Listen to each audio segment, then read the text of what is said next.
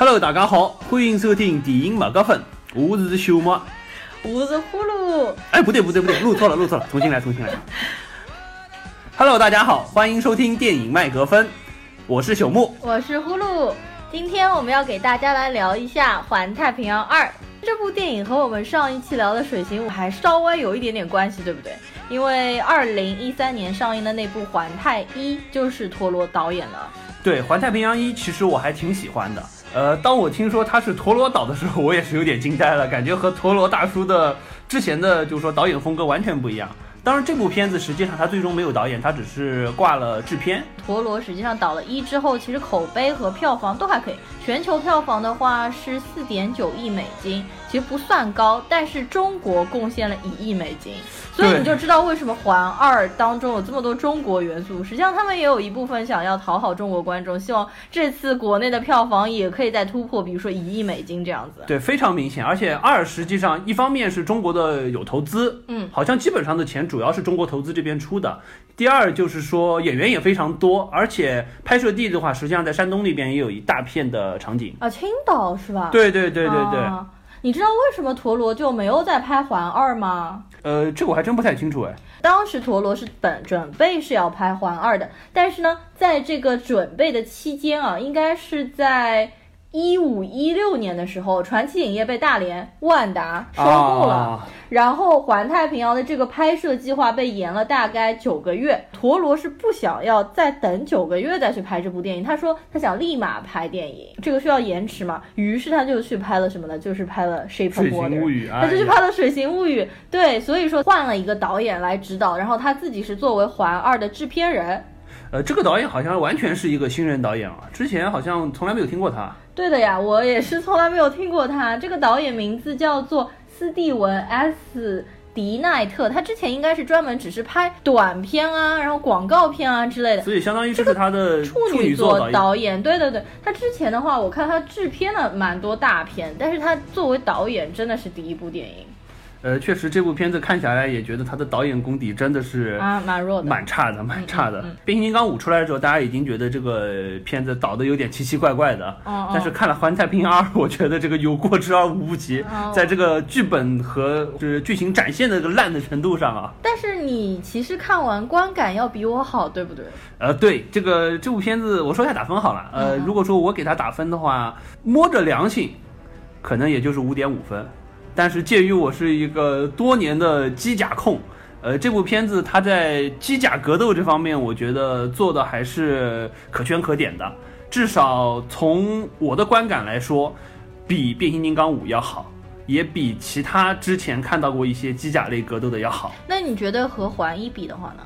从影片的成片角度来说，那还是环一要好。毕竟环一它相当于是，因为它是一个全新的 IP 嘛，嗯，对环太平洋这个 IP 进行了一个相对比较好的展开，而且，呃，陀螺导演的东西可以看到他的人文情感还是比较重的。一当中实际上很多的人物角色他是立起来的，对，几个主要的人物角色都立起来的。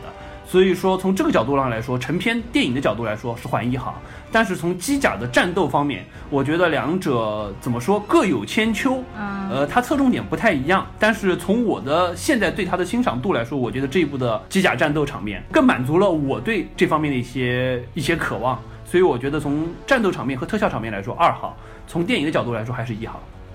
所以朽木的话，一会儿要给我们长篇大论来讲很多有关机甲、机器人的发展史的干货了。这次的话，我又要做一个旁听者，就有关于机甲的话，我是一点都不懂的。黄一的话也不是我喜欢的类型，黄二的话我又更不是受众了。这部电影我觉得从打斗方面我看了，嗯，好像没有什么感觉。然后从文戏太差，所以说这部电影的话，我打分肯定是不及格的，我觉得五分左右。这部片子实际上，呃，我看下来的感觉也是经费很足。哎，可是这部片子的成本没有上一部高，上一部是一点九亿美金，这一部的话削减了，变成一点四亿美金。对，总总的经费不多，但是可以看得出来，他把经费基本上都用在了几场比较大的机甲格斗的这个场面上。呃，实际上上一期我们也说过，就这部片子，它从预告片我们就可以看到，它大量的战斗场景都是在白天，而第一部的时候实际上都是在晚上。对，这个最明显的一个差别就是白天的时候你在特效做的时候，你很多细节你必须做的很清楚。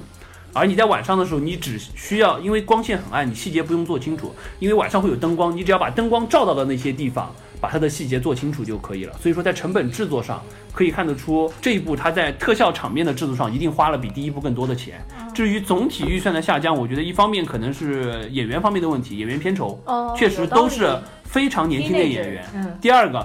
导演的成分上，你想上一部请多罗导演，他的成本也不低，这一部一个完全新人的导演，所以说在相当于是在幕后其他的层面上，可能是削减了很多经费，把经费基本上都留给了几场大的特效场面的战斗。嗯那么我们接下来就这样子展开好了，我们还是一样，就是先说一下这个里面的演员啊一些信息。不过这里面因为演员没几个有名的，所以应该很快过了。第二部分的话呢，我们就来说一下这部电影的优缺点，然后呢，朽木就会开始讲有关于机甲。战士，呃，对我可能会借这个机会稍微发挥一下这个我对机甲的热爱，稍微聊一下机甲战斗方面的一些故事。因为当然，更多的可能是对于这部片子当中战斗好的地方，我们可能会稍微提一下。呃，还有很多槽点，我们也想去吐槽一下。确实，这个逻辑线非常的乱，而且不合理的地方也非常的多。嗯我其实本来不知道熊是这么喜欢机甲的，我只是知道他很喜欢做高达，因为他有蛮多高达的手办啊自己做的。但没想到这部电影还爆发，你居然是一个机甲控一个。啊，毕竟接触机器人也好，机甲类的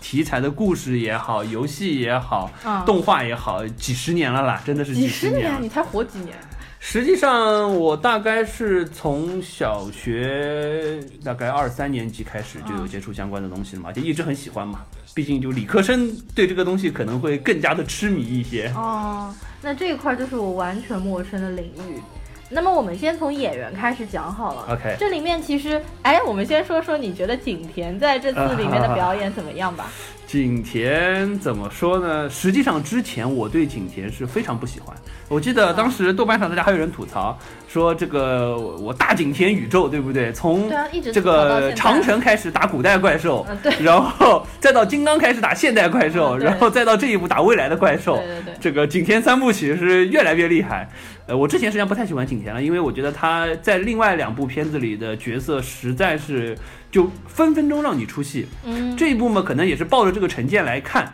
呃，所以前半段的时候，我基本上看到景甜，尤其是他一出来的时候，就感觉让人是一个对不对，化妆的非常夸张的感觉，就是那种隐藏 BOSS 的但反派的这种感觉的一个角色出场。当然，实际上他到后来，尤其是他相当于是加入了战斗了之后，把那个精致的妆容卸掉，然后披头散发，有点就是机师的状态去操纵机器人的这个那几场那几场画面，实际上我觉得还可以。我对他呃有一定的，也不能说是什么黑转粉，但至少我觉得没有那么黑了。我觉得他还可以，而且这部片子就是他在这个角色的塑造上还行，我觉得可能也是因为这部片子其他的角色实际上也是都挺胡逼的了，这个人物设定。嗯，我其实觉得这次景甜比起之前我看，因为长城我没有看，我太烂不想去看。金刚我是有去看的，金刚里面他非常出戏，整个人和其他的队员在一起，他像是 P 上去的。因为其他队员都比如说长途跋涉啊，脸上有灰啊有汗，景甜永远是非常干净，妆容精致一。尘不染，对吧？我特别不喜欢景甜在金刚里面啊，这这部片子里面，因为他可能这个妆容的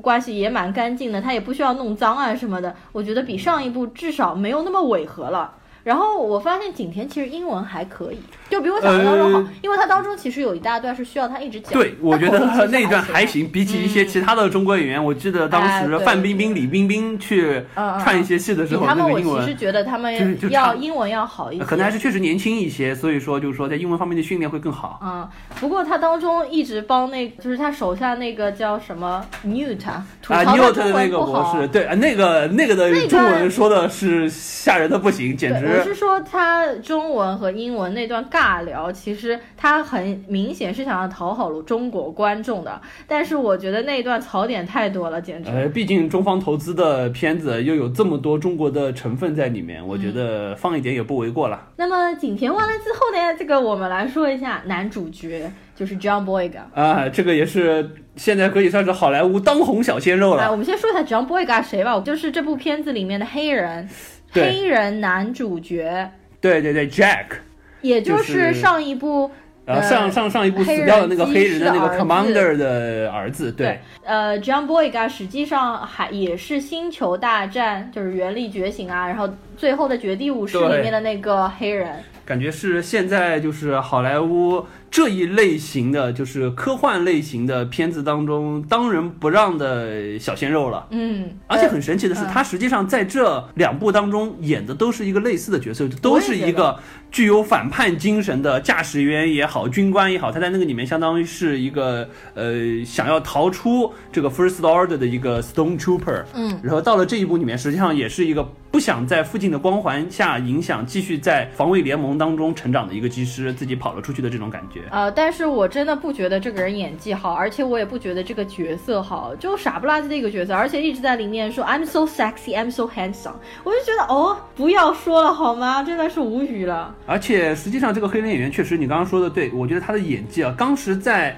就是说星战当中看感觉还行，因为第一不是主要角色，第二他这个角色实际上在戏当中的定位也相对比较单一，比较容易看透这么一个角色。而在这部片子里，实际上很明显你会去对比，一方面他有点像什么，让我第一感觉就是。当时威尔史密斯在《独立日》当中的那个角色，也是一个具有反叛精神的飞行员的角色，但是明显在这个角色的塑造上，他显得单薄的很多，而且非常非常的就 shallow 的那种状态，非常肤浅的一个角色。第二就是说，他在实际上战前的时候，相当于是最后一次绝地反攻之前，对于那帮年轻的学员，实际上他有一个相当于是临场演讲一样，但是这个临场演讲对比一下。之前那一部，当时的那个黑人那个 commander 在战前就是想要牺牲自己去做的那一番演讲，再对比一下，比如说丹泽尔华盛顿当时在训练日当中的那场演讲，你就会觉得他说的非常非常的差，就感觉像是一个扶不起的阿斗在战前强装镇定，想要对他的士兵们说一些激励人心的话那种感觉，非常非常的差。这个也是我觉得这部电影当中非常大的一个弱点，剧本中台词写的太烂了，这些台词根本就立不起来。比如说他在做一个 pep talk，鼓舞人心那个对话，到最后他不是又想说了，其实还被那个小女孩吐槽了嘛。我觉得可能导演也知道自己写的这些戏不够好，就立不起来吧，所以自我吐槽一下吧。而且我很奇怪的是，作为二，实际上它是一部，因为这个很明显它是要拍三的嘛，嗯，它二实际上应该是一部承上启下的片子。嗯那么承上启下的片子，一般来说，如果说要用新的导新的一些演员，对呀啊至少他应该有一个老演员或他应该会有一个老演员去带新演员的过程。啊但是这一部里，实际上老人基本上就唯一的两个老人，一个个是那个 Newt 黑化了的 Newt 那个科学家，还有一个他的搭档 Herman。但这两个人基本上和上一部的角色类似。嗯然后之前一代的 Commander 是死掉了，但是另外的几个主角，包括像那个日本女生演的那个 Marco，、嗯也很快的就让他死掉了，相当于是没有这么一个传承的过程，嗯突然就变成了一帮小屁孩带着一帮更小的屁孩，就在这边好像要拯救人类的感觉。我觉得这个地方做的非常非常的差。所以在这边呢，我们就要引入讲第三个演员，他在里面演的就是像你前面说的，没有交代清楚前史，但是在影片刚刚开头没有多久，就开始作为是一个老牌的 Ranger，开始带领新人。这个演员在里面演的叫做 Nate Lambert，演员的名字叫做 Scott Eastwood。这个演员本身是没有什么名气了，他演过《速八》还有《自杀小队》，但都不是特别重要的角色。但是他有个大名鼎鼎的爹啊，他的爹就是被称为城市牛仔的东木爷爷。呃，没想他儿子这么年轻，他儿子现在等于才三十二岁嘛，感觉东木爷爷已经很年纪很大了，就是克林特·伊斯特伍德。东木爷爷我们就不展开讲了，他优秀的作品太多了，但是我真的很想说，他年轻的时候，不知道大家有没有看过，真的非常非常像狼叔，因为很多人都说狼叔其实就长得很像年轻版的东木嘛，找了两张照片，一会儿我会放在下面的，看了简直惊呆了，就和金刚狼版的狼叔特别特别像。第四个我们想说的演员，就是在这个当中算是一个主角视角的那个小女孩。这个演员叫做卡莉史派尼，她是九七年的，所以也就二十刚出头。她几乎前之前没有任何一部出名的这个电影作品，所以这一部应该是作为他就是可能进入好莱坞大众视线的第一部作品。的确，这个小演员之前从来没有看过他演的节、呃，嗯没有电没看到我没看但是这一部当中，实际上我觉得这个角色塑造的还可以，就他演技还可以啦，我觉得、哦因为相当于是还有一些性格方面的一些反转和一个成长的经历。嗯，但是就是这个人物设定还是有一点就比较中二了。嗯，他在这里面当中设定十五岁的小女孩又会造机器又会开机器，而且成长的如此之快。这个基本上就只有在日漫的这种中二风的片子里才会有的人物设定，感觉和好莱坞的这种相对比较，哪怕你不是硬科幻，但至少你人物要讲逻辑，嗯呃，这个感觉就不太讲逻辑，呃，或者说太不讲逻辑。对，这种以前感觉中二少年拯救世界的梗，一般都出现在日漫啊这种好莱坞的电影当中。这一群各种肤色的这个中二少年拯救地球，好像真的还出现的比较少啊。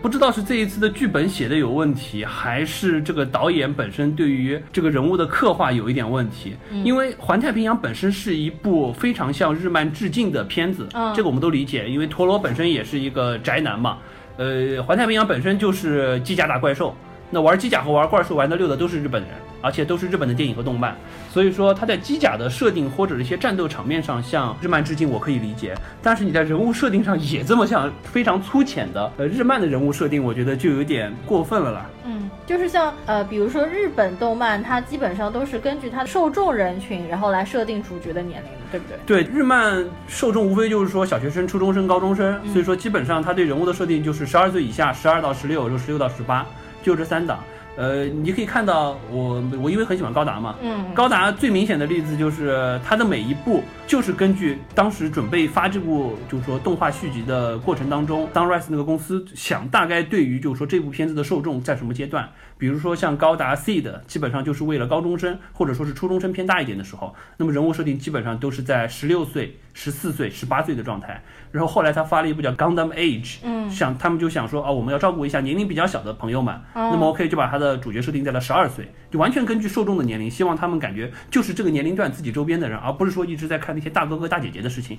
哦，你这么说的话，我觉得的确是啊。就比如说以前看过什么《美少女战士》、柯南这一些，里面人物设定天才的这种侦探都是十七、十八岁，然后《美少女战士》战士这种打架的都是十三、十四岁的，就是为了吸引小朋友去看，更加有代入感。对，基本上日漫当中好像没有什么超过十八岁的设定，因为主力受众一定都是学生。真的是这样啊！我现在想了一下，这个和发行很有道理，因为他们不太讲究逻辑的东西，更多的还是为了卖漫画嘛。这个有关于这个小姑娘当中有一段，其实和一当中完完全全是对应的。一里面那个 Marco 是对他叫 Marco 对，Marco 对。Marco 小时候那一段回忆，对不对，就是第一次连接的一模一时候样，，对对对。但是我觉得这次设计的不好，太俗套了。和一一模一样，不但而且那个怪兽还正好在这个小女孩和她的父母之间开了一条河，等于她又跳不过去，然后之后又设定最后结局让她跳，她跳过去，我觉得那真的是太怂了，对，就这个。套用的方式，就是为了表示第一次连接的困难、失败，包括陷入过去记忆的这么一个画面的展现。嗯，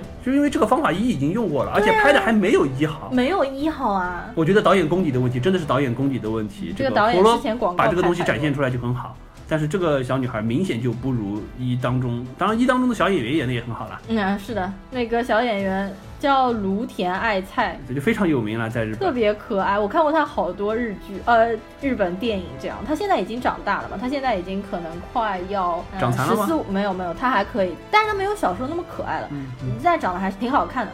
好，那么剩下的演员都没有什么名气，或者都是一些年轻的而且估计大家看完也记不住。没记不住，记不住，这里面的演员没一个立得住的，所以我们就不讲了。OK，那我们演员就介绍到这边吧，我们接下来就讨论一下这部电影吧。首先，要不你先说一下你对这部片子最大的卖点，也就是机甲格斗的这一块儿。机甲格斗这一块，我只是想说，这次我整个电电影看完，我没有睡着，我还是蛮欣喜的。因为我以前在看变形金刚的时候，我每一部全部都基本上看一半就睡着，这部我居然没有睡着，还是蛮开心的。我知道其实变形金刚和这个大型机甲是有区别的，但是我觉得这部片子没有拍出它的区别性，没有给你感觉人操纵的那种感觉很强。特别是到最后面，他们有四个五颜六色的机甲，是不是？就是他们嗯是四个吗？四个，三个还是四个？就是每拿鞭子、拿流星锤、拿剑，四个还是和那个三合一的怪兽打的时候，那些打击动作之类的，嗯，并没有给我感觉很强，有人操纵了他们感觉，其实更加像 Transformer。另外的话，有关于机器人电影，我其实看的非常非常少嘛，就可能我思索一下，近两年的话看过一部叫《铁甲钢拳》，和这个有点像。也是人类操纵机器人，只是人是在外面，而机器人的话体型和人类差不多大小的。还有一部叫做《超能查派》，超能查派也是机器人，但是那个机器人是带有自己 AI 思想的一个机器人，就有点像铁臂阿童木那样的。这些其实机器人系统啊，分的还蛮错综复杂的。那你来帮我们来说一下吧，或者梳理一下吧。OK，呃，那么作为一个相对比较资深的机甲控啊，我这边来做一个展开吧。好，呃，我觉得首先第一点，你刚才也提到了，呃，包括很多影迷看完了之后也有这个感觉，觉得这一部打得和变形金刚特别像。嗯我个人也是这么觉得。这部当中为什么有这个原因啊？是，呃首先我们就是说说一下，就是说这一部和上一部的区别。嗯上一部实际上陀螺它导的《环太平洋一》，很明显它的机甲第一相对比较笨重，第二格斗的方式比较原始，基本上就是拳打脚踢嗯这种感觉。而到这一步的时候，首先所有的机体，它剧情设定相当于是过了十年了之后有一个机体的升级，所以说所有的机器你可以看到比较轻量化，或者说就是变得比较纤瘦一些。腰变细了。，对，就不再像第一部那么普遍都比较笨重，嗯而且它可以看得到格斗之间就动作更加流畅，就是有一种什么，就感觉像在变形金刚这种打打的感觉，就不像第一部的时候感觉一招一式那么康康康有板有眼。嗯相对流畅了很多，所以说这也是很多人觉得和变形金刚特别像的原因。但是，呃，为什么我说我个人还是非常认它本身就是说对于机甲格斗这一块的塑造和刻画的？第一个不一样的地方在于，我们知道，因为呃从机器人的角度来说，或者说从机甲《环太平洋二》的这个机甲设定和变形金刚的设定，实际上最大的一个差别在于什么？就我们会在分类上会把它分为就是 Android，相当于是有意识的机器人，对。Android 有意识的机器人和 Robot 就是完全是一个没有意识的去人去驾驶去操纵的这么一个机器。嗯实际上，变形金刚严格上来说还不能算是呃 Android，因为你真正说到 Android 的其元祖应该是什么？实际上应该是一九五二年手冢治虫当时画的那个漫画《铁臂阿童木》，那个因为是阿笠博士造出来的一个有人工智能。茶壶博士吧，啊阿笠博士是柯南的啊，说串了，长得很像。长得很像。对，都是这种，呃，对，实际上就是说是这么一个就是人造出来的有意识的机器人，这种实际上是归在叫 Android 这一类。而变形金刚严格意义上来说，它是一个 alien，它是一个外星人，嗯只是说他们这个星球都都是由机器构成的而已，嗯它并不是说是人造的这么一个东西。而回过头来说，机甲，机甲的概念实际上是什么？最早机甲实际上是应用在工业上，相当于是用来帮助，就 robot 这个概念，相当于是工业上用来辅助人类完成一些人所不能完成的一些操作的，不管是力度上、精度上，或者说是一些其他的特殊环境上，是这么一类东西。你如果说回归到日漫这个角度来说，那么最最鼻祖的应该是在一九五八年横山光辉创作的一部漫画。叫做它里面当时有一个机器人叫铁人二十八号，是一个我到时候可以找一些图放在我们这一期来。哦好呀它就是那个机器人，实际上还是一个第一设计非常笨重，感觉就是几个大圆筒凑起来的这种一个铁皮外甲，而且内部机器人实际上当时的设定还是就是它还是一个遥控的方式，在现在看来觉得就是对机甲迷来说这是一个非常不满意的东西。虽然在这一步当中也提到了，我们可能因为 AI 的上升，包括一些就是无人机的这个现在的进步，大家会觉得遥控是一个更先进的方式，包括在钢铁侠当中也大量应用了遥控，但是实际上对于喜欢看日漫的机甲迷来说，觉得遥控这个东西真的不爽。我们说为什么机甲它对于宅男来说有非常强的吸引力？因为它是你人类的一个外延，相当于是把你的力量加强，最终操控它的还是你。所以说，相当于是它是对你意志的一个加强，对你能力的加强。而为就呃 Android 为什么我们觉得就是说更多的可能会是在人文沟通方面，包括在铁臂阿童木的时候，也有很多考虑关于就是说这么一个有意识的小男孩，他自己是不是作为一个机器人有一些特殊的想法，因为他毕竟是一个有独立意识的个体，而不是说受你控制的。所以说这是有一个区别。当时铁人二十八号，为什么它还是采用遥控的方式？还是因为当时遥控的这个技术？你想，一九五几年的时候，那个时候可能遥控器你都不太常见，所以说相对于感觉是一个比较新的技术。到了一九七二年的时候，这个大名鼎鼎的永井豪当时创作了一部漫画叫做《魔神 Z》。哎，那这些你都看过漫画吗？呃，这些片子实际上呃，漫画和嗯动画太早太早，嗯我有翻出来看过，但是讲真看不下去。为我为什么知道？呃，就像是你现在如果，就像是你现在如果找出很早很早之前的那些。就比较中呃，已经不是中二了，就是比较上古时期的这些呃漫画来看，嗯。我们再往前看的话，实际上就会觉得有一些东西真的可能看不太下去，因为设定觉得太 low 太 low，、或者说是剧情的展开太慢太慢。嗯。对这些东西，实际上知道都是因为我一方面我比如说拼高达这是一块儿，包括看动画是一块儿，更多的是因为我从小就会去玩我们所谓的眼镜厂出的一款一个系列的游戏叫《超级机器人大战》，嗯。它里面每一代都会收录很多之前非常经典的和当下非常火热的机器机器人类的动漫。进去说作为他们的一个相当于是参战代表作品，呃，现在已经到了一个什么地步？因为就是基站基本上每年都会出这个游戏，在不同的平台上，呃，每年它都会收录一些新的，呃，超级机器人也好对机器人类型的的，对而且嗯这些日漫的粉丝们都会觉得被他收入进去了，就有一种感觉被奥斯卡提名的感觉。对，就是我们的作品参战激战了，感觉特别特别爽的感觉。哦实际上这些东西因为太早太早了，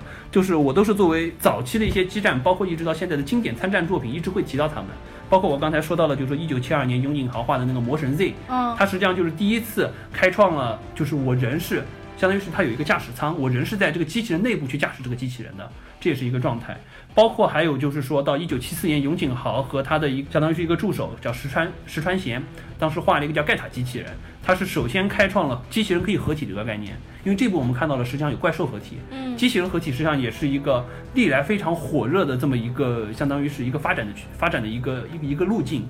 也是当时从他开始做的，而且当时他设定的还比较巧妙。他实际上，因为盖塔他当时设了有一号机、二号机、三号机，这三号机可以分别由各自来组成这个合体机器人的头部，就完成了它的空战形态、陆战形态和海战形态。当时设定也是比较巧妙的一点。当然，就是说后来合体机器人会越来越多，越来越多。一方面是因为合体很容易就是给人产生一种比较高级的状态，而且能力加强的状态。第二个。也是为了玩具厂商可以多卖点玩具了，相当于我机器人，你先买一个、买两个、买三个，完了之后我告诉你它能合起来，就会有这种状态。哦，原来对，所以说这个也是比较有意思的。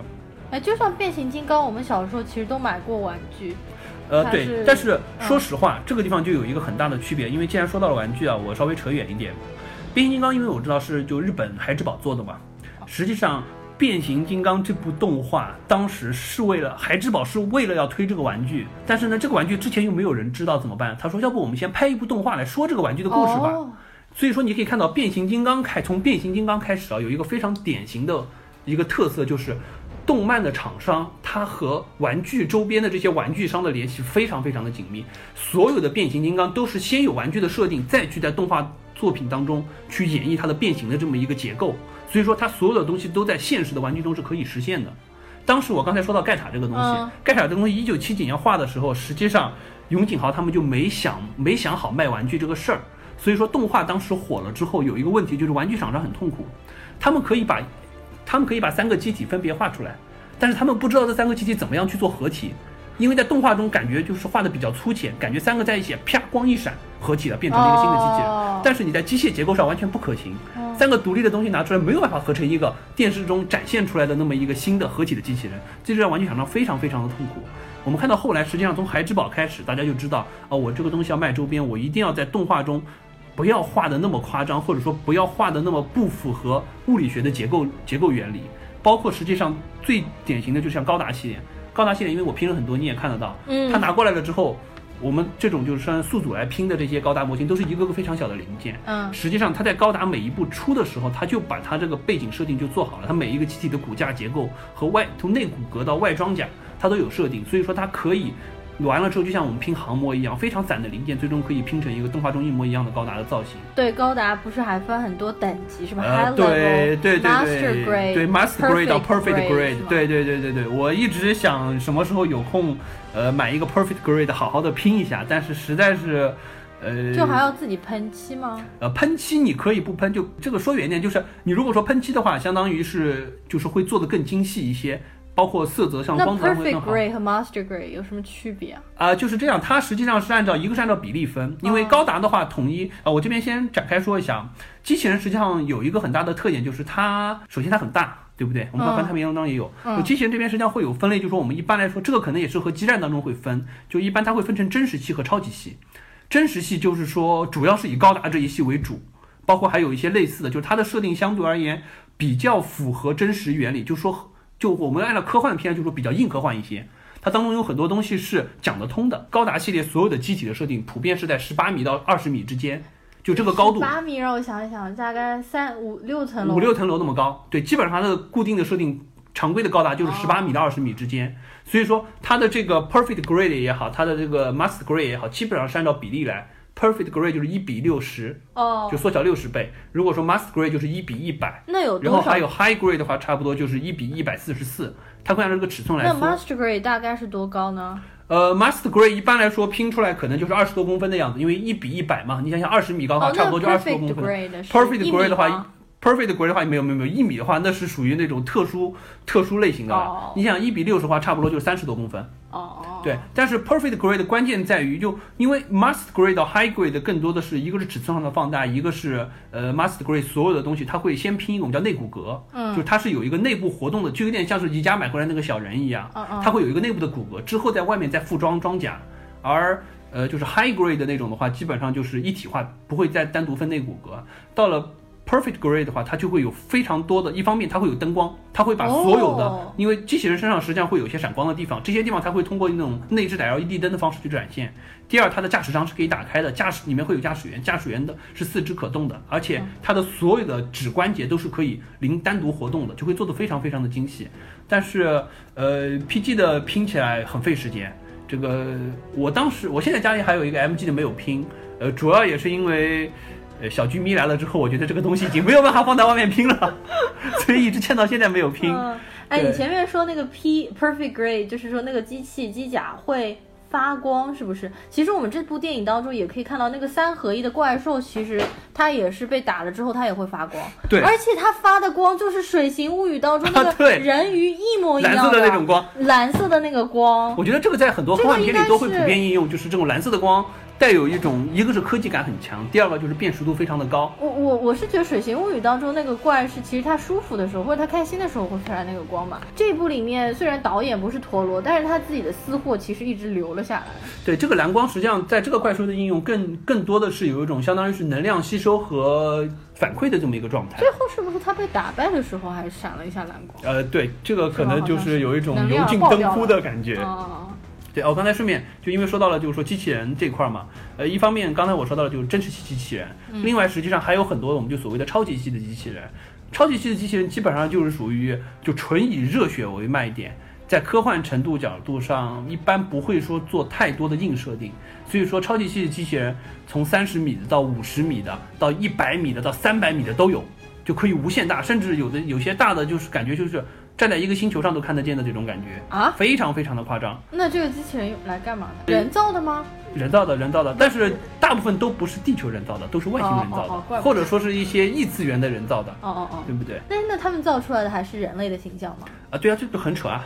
就都是人形啊。对，为什么异次元的人也会造出来像我不，们？这异次元的人基本上也是按人形来做了。就哦日漫嘛，其实还是中二风比较强，一般来说不会考虑，只要让你热血就行。而且热血系的机器人还有一个最大的特点，他发招之前一定会把他的招用热血的方式喊出来，哦，对不对？就接下来要使用天马流星拳那种感觉，就一定会把招式喊出来，而且还会有那种这种爆漫的那种字在屏幕上，啪啪啪啪啪，天上天下念动爆裂剑，就会这种这种感觉，你知道吗？哦特别特别的中二，我跟你说。哦，原来是这样。实际上在那不是对方有马上知道他要干嘛了吗？没有关系啊，热血机器人就是我打过去你防不住啊，就是这种感觉。所以说你到时候呃，我到时候可以找一点这个超级机器人大战的一些格斗动画，你看一看就知道了。哦，非常非常的热血，非常非常的中二那。不是非常看了搞笑死了呀。这就很有意思，很有意思。所以说，实际上机器人这一块儿啊真的是分有意识的和没意识的。有意识的实际上是 Android 的那一块儿，嗯没意识也就我们所谓的机甲这一块儿。机甲这一块儿实际上玩的比较就是比较溜的，我我我最熟悉的就是高达系列嘛，因为高达系列基本上每一部都会看。嗯实际上，高达系列对于机甲的设定相对而言就会比较硬。我我顺便说一下这部片子当中的一个设定啊，嗯因为你但凡因为环太平洋基本上还是它设定实际上就是在二零二五年、二零三五年，第一部在二零二五，第二部在二零三五，实际上离我们非常近，所以它用到的所有的科幻元素的东西，都是我们现在的科学和技术能解释得通的，或者说是有实现可能的东西。嗯，那么在这个基础之上，你要去做这种大型的机器人，要去和怪兽也好，或者说这个其他的机器人，或者说是其他的势力做战争也好，一般都会有一个逃不过去的问题，就是因为我们知道现在打仗你一定不会造这个东西，为什么没有一个国家造这个东西？因为你这是一个军事行动，你在军事行动的基础上，以最小的代价造成最大的损伤，这是第一原则。那么现在最大的损伤一定是什么？导弹，或者说是更上升一步核武器。嗯为什么不用这个东西？高达里面是有一个设定的，它用了一个，因为高达第一部还是很早了，一九七九年了，他当时就用了一个比较巧的设定，就是当时它里面设定了一个叫前苏联的一个科学家叫米诺夫斯基，他发明一种叫米诺夫斯基离子，这种离子有什么作用？就是可以干扰一切雷类似雷达之类的通讯设备。所以说，因为我们知道你发洲际导弹也好，或者说你用核武器去炸别人也好，你是需要制导的，也就是说我的导弹要发到你那边去，我要能瞄准。嗯但是，一旦在这个战斗区域散布了这种米诺夫斯基离子了之后，你是没有办法进行雷达跟踪和瞄准的，所以说你就只能采用原始的，相当于是光线传感器，相当于就是我摄像头的这种方式，然后去捕捉你的影像，然后通过这种相对比较原始的格斗的方式，或者说是这种机器人战斗的方式，会对对方的不管是基地也好、舰船也好造成破坏。我没有办法，或者说很难去使用核弹这种武器。这也是为什么在所有的高达系列当中都会引用这个设定，就是说为什么一定要用机器人去战斗。在环太平洋当中，实际上用的设定更过简单一点，因为怪兽在环太平洋的区域到处跑。袭击各个城市，悉尼也好，东京也好。那么我们总不能说为了打怪兽，我把悉尼都给用核弹炸了吧？所以说怎么办？我只能说是啊，那既然你怪兽很大，我又没办法打你，导弹打上去感觉也没有什么效果，那么可能我就用和你一样大的机器人我去打你，对不对？所以他用了这么一个设定。那么回过头来说，再说环太平洋里面的机甲设定，它实际上明显会借鉴到两个。第一个层面就是 EVA 的层面，也就是说它有一个相当于是同步的这么一个理念。这个实际上和 EVA 当中，EVA 当中它会有一个人和机器的一个同步，这个是非常明显的，呃，就作品特点非常鲜明的一个设定。这个里面很明显是致敬了这一块儿。另外，它还有一个设定是什么？就是说，相当于是人进去了之后，它会就这个机器人，因为我们知道人就是人去驾驶机器人，基本上分两类，一类是像开飞机一样，就是一个操纵台有操纵杆，有一大堆东西，你去按按一些零件，按一些键盘，通过一些操纵杆来操纵。还有一部就是像这一类，就是感觉是你是机器人模仿你的动作，那个铁甲钢拳就是机器人模仿动作，对但是人是在机器人的外对，面。那个是在外面，那个更有，那个就还更多的是它，因为不是为了纯粹描写机甲这一块儿，对对对对，所以说不太一样。就是说它这个东西怎么讲，就是他这种人模仿机器人的这种战斗，或者说机器人去模仿你人的动作，对我来说，我印象最深的实际上就是那个一九九五年的《钢弹 G》高达 G，因为高达 G 也算是在五五年一九不一九九五年，啊一九九五年，对，呃，高达 G 实际上也算是高达系列里面一部比较另类，因为高达我们刚才说它是真实系嘛，高达实际上当中大量用的还是激光剑和激光武器，并且有大量射击和战斗的场面。但是高达 G 完全是一部，它描写的实际上是一个高达格斗擂台赛的状态，所以说它里面所有的战斗相当于是人进到机体内，然后完了他会穿上一身紧身的。像格斗服一样，就像他们里面穿的这种盔甲一样，一身紧身的格斗服。完了之后，他在整个的这个操作台，相当于是一个站在那个台子上，你就比划各种各样的动作，机体就完全模仿你的动作去打，完全就是一种武术加格斗的状态，只是说机体会模仿我进行格斗的这个状态。那和环太平洋差不多吗？很类似，但是那个里面相对来就是说比这个更加的不科学，因为这个里面实际上他们还会有各种连接，包括有一些 VR 的显示在他们面前，嗯对对对包括他们的跑步啊，他们的走路啊，嗯是相当于是站在一个可以三百六十度环视，然后有一个像太空漫步的这么一个脚踏板上。包括敌方来的武器射到机器人的身上，他们在他们的周围会有同步的位置会显示，包括还会有一些疼痛感的反馈。对，高达那个里面更多的还是就是借用这么一个设定，就是我所有的动作机器人可以模仿我，就不再是说我是通过驾驶操作感来去操作这个机器人，它会有这么一个设定。哦，那他是不是第一个想到是呃，我个人看到的就比较熟悉的是这一个，哦，可能有其他的我不太熟悉，因为我就接触很多东西，还是一方面是高达系列，我是每部动画看，其他的只有说是一些像 EVA 这种特别经典的，动画我才会去看，别的基本上都是通过就我刚才说的《超级机器大战》那个游戏的系列，它会每一部会有一些新的作品参战，我会去了解一下。然后回到这一步啊，为什么我之前一直说我对于它的机甲的格斗设定和它的一些画面展现我还比较满意？核心的一点就是，之前第一部的时候，我刚才也说了，打的比较厚重，比较笨，就会感觉什么？就会感觉是，呃，它带来的好处是就很有凝重感。并且它很容易产生一个非常强的燃点。这部片打得好看，但是讲实话没有燃点。第一部的时候有很强的燃点，尤其是最后那个 commander 要去要去牺牲自己的机体去炸，相当于是时空对时空裂隙那种感觉，你就会有。包括当时第一部他抽出那把斩剑刀的，也不是斩剑刀，斩怪刀的时候，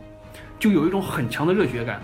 因为它相对而言格斗的节奏比较慢。一招一式，它一旦产生一个新的招数，或者说是一个新的格斗的方式，你会觉得很燃。这一部就就有点像变形金刚，打得非常快，非常流畅。但是它的好处就是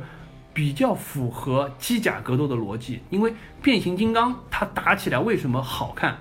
因为我们知道，实际上擎天柱也好，大黄蜂也好，这个形象在你心中是有立起来的。他们每一拳打的拳拳到肉，即使只是肉肉搏，都会有一种很强的疼痛感。但是从机甲的角度来说，我们知道。你打坏了胳膊，打坏了腿，修就行了。只要你驾驶员不受伤，你就没有那种切肤之痛的感觉。再加上机甲本身就是应该是什么，就是应该有一个相比较先进的装备。这部里面实际上我们可以看到，一方面第一部中用到的那个像电锯一样的刀。开始实际应用了。第二，还会有一些像电磁力牵引的一些设备，包括那个电弧的鞭子，还有那个长得比较夸张的流星锤。嗯，它就是说比较符合我机甲格斗。我虽然说我不能用一些导弹这种很强的东西对你进行有效的攻击，但是至少你可以装备上一些该是机甲使用的一些武器了。我觉得这个是机甲格斗这一块必须要用的。实际上我们在变形金刚中也看到，当擎天柱抽出那把长剑的时候，大家也觉得特别特别的爽。因为之前感觉秦就是机器人打来打去就是靠拳头打，我已经不记得他有抽。有有有，当时擎天柱好像是擎天柱，应该是变形金刚三的时候，呃，是不是擎天柱当时一 v 三的时候有抽出一把剑来？当时啊，全场热血，就感觉擎天柱大哥总算有武器了，终于机器人不再是拿拳头打拳头了这种感觉。哇塞，我觉得朽木扯出去说了好多好多呀，然后我我们收回来收回来收回到电影，我这个要扯下去，我估计再扯一个小时我也扯不完。呃，毕竟玩了这么多年的机甲的东西，对不对？而且对男生来说，我觉得这个东西永远是有一个魅力了。嗯，那么我们先扯回电影吧。我们先吐槽吐槽当中机甲设定的一些不合逻辑的地方好了，因为确实漏洞挺多的。呃，那我先说一个，我一直觉得有一点奇怪的地方啊，就是我觉得第一部《环太平洋》当中最重要的一个点，实际上它讲的是这个其中两个 Rangers，他们是需要进行脑部的连接，啊，有同步，对对对，而且他们是需要，比如说从小一起长大的是兄弟两个，或者是说三胞胎之类的，对对对，你才可以做 bonding。但是在这一部里面，我觉得好像把这个非常重要的设定就给轻化了，抹掉了。就比如说那个小女孩。他莫名其妙认识了这个黑人之后，马上瞬间黑人的那个搭档不是不行了吗？对对。小女孩马上就是代替了他的位置，两个人一下子就绑定完了。包括那个小女孩开始一直是绑定不好，因为她会陷入到自己的记忆什么的。她后面和她的其他队员一起，好像是和那个亚裔小男生，是不是？对。马上就是说绑定非常稳定，所以我觉得第二部里面把两个人需要连接的这一块完全弱化了，就和第一部当中的这个非常重要的设定其实是矛盾的。呃，说到这个同步的问题啊，首先我从设定上，我觉得我大概理解了他这个设定为什么这样做。因为环一的时候，他引入了这个双人同步或者说三人同步的理念。他当时实际上从设定上来说，是因为一个人不足以承受和这个机体要操纵他带来的这么一个精神的压力，相当于是神经元。对于你的负载会过载，所以说你必须说是由两个人甚至三个人来分担这个任务。在剧中当时也说到，男主角也好，包括那个黑人的 commander 也好，他说到只有我们两个人是曾经单人驾驶这个机甲完成过任务的。也就是说，这个东西它是有一定的难度的，不是所有人都达得到。所以说，为什么采用两个人或者三个人来驾驶？而且从这个背景设定的背后来说，导演可能导演也好，编剧也好，是希望在塑造人物上更丰富一些。因为如果说我是单人驾驶的话，那么只有说，我如果男女主角，那可能说你驾驶一台，我驾驶一台，然后我们俩并肩作战，才会有这种比较好的这么一个互动。但是我们俩在同一个驾驶舱里驾驶，就会有很强的互动感。我觉得从这个角度来说，所以说一的这个事情，我还是觉得就蛮讨蛮讨巧的一个方式。到了二之后，它实际上我们当时也说到，就感觉好像谁和谁都可以配对了。对啊，在二当中，实际上有一个非常简单的画面说到了这个问题，就是那个小女孩她一开始训练的时候有一点不适应，在这个训练室里，那个黑人就过去了。那个 boy 就过去，他说，就说有有有秀一个画面，就说他们说他们在用一个好像是叫 mirror 还是叫什么，就是一个在缸中的一个大脑，哦应该是一个就是仿生的一个电子脑。他们的设定应该是十年过去了之后，这个驾驶技术可能在在进步，所以说他们开发了一套标准化的配对程序，也就是说不再是你和我之间配对，两两之间配对，嗯因为两两之间配对永远就你一对他一对他一对这种感觉，相当于是我们所有人都和这个标准化的大脑配对，就像是。应试教育一样，出来了之后，所有人我们都是同一批出来的，我我们都是和这个大脑配对了之后，都可以相互之间配对，或者说相互之间配对更容易。它相当于是采用了这么一个设定。我明白你的意思，但是它这个缸中之脑之前也没有介绍过它的前史，然后在这一步当中好像也没有对这个新新的配对程序有做介绍。对，我觉得这个就是设定上，它实际上把它圆了，但是这个电影交代的太弱太弱，而且我并有没看出来他没有直白的去说这个问题。但是实际上，可能是我机甲迷的直觉，我会觉得一看到这个我就会想到啊、因为那个黑人说哦，you are still using this method or anything 这种感觉，对对就你们还在用这个土办法的感觉。对对是，实际上就是相当于比较早期的时候开发了这套方法，这个方法并没有被对这个剧情的开展带来了任何的优势。虽然说配对之间更方便是一个比较比较 convenient 的事情，但是并没有对人物刻画，或者说是我通过这种标准化的配对，好像对于机甲的掌控力上有更强。反而是你可以看到，还是第一部的当中的那种感觉，好像就是我只有我们两个人能配对，我们两个人可以驾驶这个机甲，这种感觉好像更能发挥这个机甲的战斗力，并没有说在这个配对的这个成功率上会对机甲的战斗力带来一个什么的影响。所以我觉得这个设定非常非常的废，就和这部当中那些小屁孩儿要去拯救世界的这个设定一样，就不合逻辑，没有任何的道理去开发这么一套方式。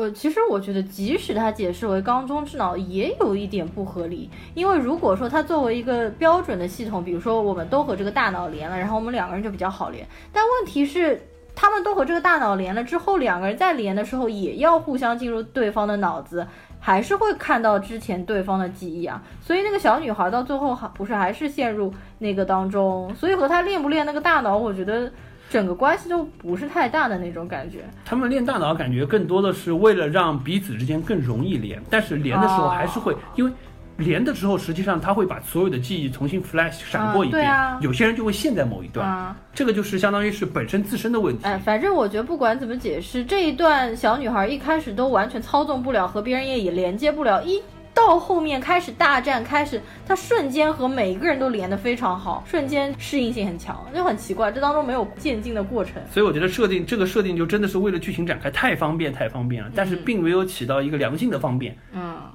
还有这部电影当中有很多东西都是前面提了一下，然后后面就不讲了。比如说黑人、白人和其中有一个机械师女主角，他们有个三角恋的关系，每次出现都要调侃这件事情，我也觉得很无聊。到最后，这个女主角不是送他们上大战的时候，给他们每个人脸上亲了一下吗？完了之后，这部就没有电影后续了到结束，没有后后续了是不是这个编剧前面写了，后面就忘了呀？我前面写了什么，自己根本就不知道的吗？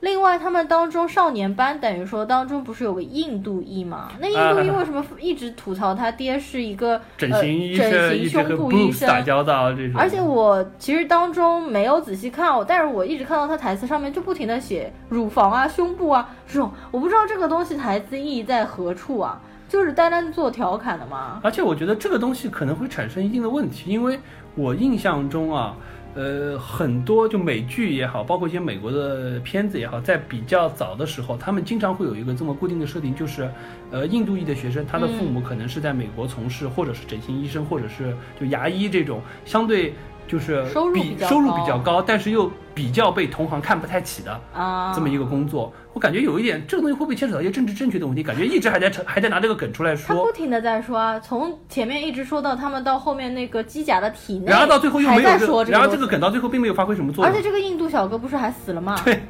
就很莫名其妙。啊，对了，印度小哥死的这段我也觉得挺奇怪，因为照理按第一部来说，其中两者之一的一个人死，另外一个人是可以感同身受，知道死亡的那个恐惧或者死亡那个过程。但是我这次仔细看了，印度那个小哥死，他旁边那个小哥像一点事情都没有的。对，因为第一部当中很明显，主角实际上他兄弟他和他的兄弟在绑定的过程当中，啊他哥哥死掉了，他能感受得到这一部实际上也是在绑定的过程当中啊战斗中死掉，但是感觉好像屁事都没有。是啊就没有事情啊，然后他就很心不在焉的看了一下他的尸体，然后我觉得是这一部的导演和编剧彻底推翻了陀螺在第一部当中对于这个绑定的设定和它的背后的一些意义了。另外，我还想非常想吐槽的一点就是，最后那个三合一的怪兽看上去如此牛逼，对不对？最后居然就被机器人飞上天，然后抄下来这个一个一击那个什么拳，呃，对这个我也是醉了。就这样被击倒了。我觉得一点技术含量都没有啊，所以我觉得这个编剧真的是想要你赢你就赢，想要你输就输，他当中没有任何逻辑或者是其他的东西来支持他的这个。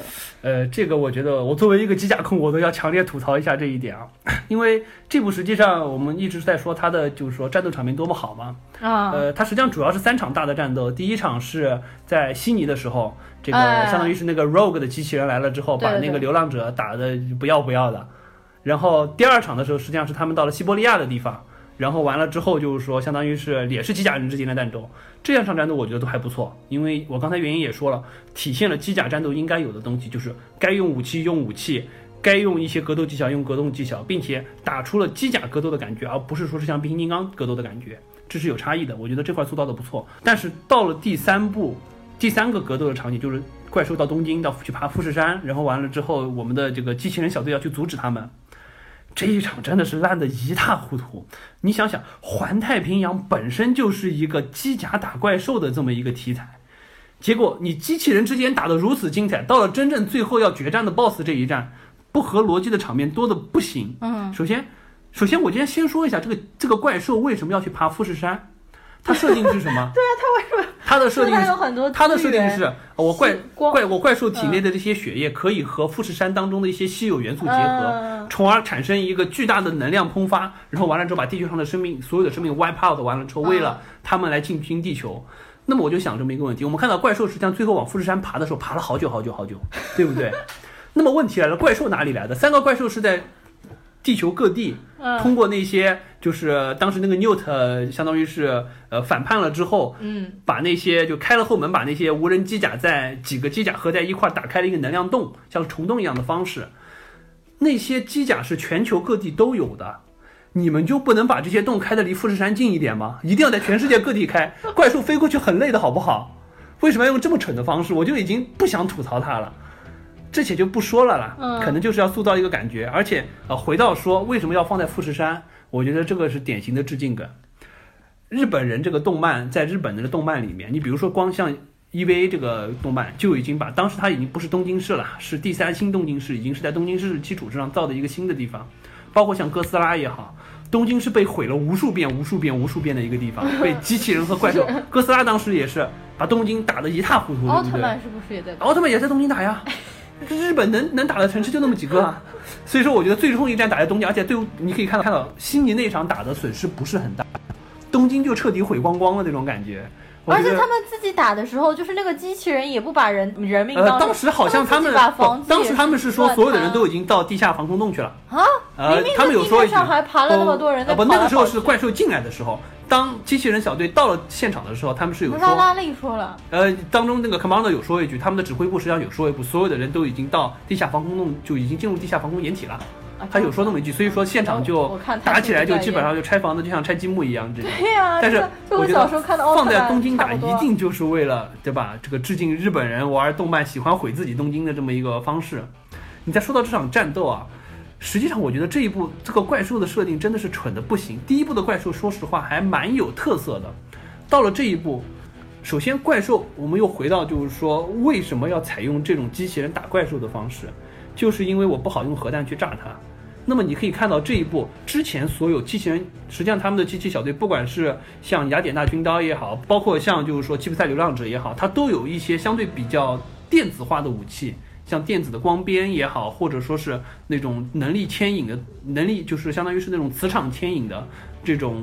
控制场控控制控制力的武器也好，包括像一些就是说带有明显是高热状态的这种军刀也好，都打在怪兽身上没有什么反应的。那么实际上回过头来的逻辑是什么？呃，从生物学的角度来说，那么就是因为怪兽它毕竟还是血肉之躯，那可能说是它在生物结构上有一些，就比如说我举个例子，可能就像人造蛛丝一样这种高强度的东西，它不是说是你简单的机械的这些东西是可以机械力可以破坏的东西。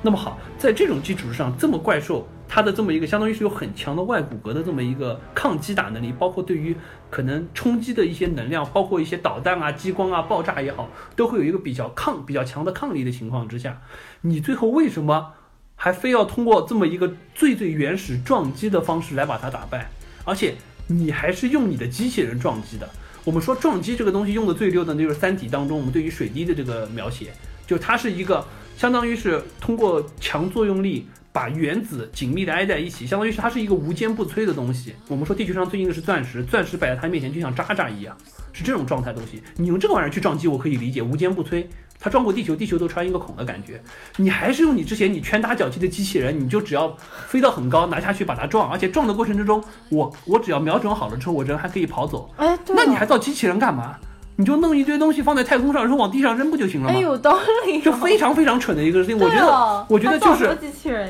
所以我觉得这个这个导演和编剧真的是对于日漫的这个机器机器人战斗的这个东西领会太差。之前他把这个这个怪兽塑造的太强，整个机器人小队四个机器打一个，没有任何的办法，所有的武器用上去了，怪兽连一滴血都没有出，对不对？到最后实在不行了，觉得片长不够了，经费不够了，我要把它打败怎么办？那只有想一个办法，要不我我我来个新招吧，对不对？我就飞到很高的地方再把它给炸了，当中还顺便给景甜加一点戏，让他对不对？临时救场，对不对？工炸一个小机器人过来，还帮他焊一个焊焊焊一个焊一个导弹然后最后再把他们两个人救出去。嗯，我觉得最后这个设定真的是蠢的不行不行的。道理上来说啊，因为如果说我们按照日漫的方式来演绎，最终实际上是什么样的方式啊？呃，如果说要我来编这个后面的剧，一定是我可以接受你前面怎么打都打不败，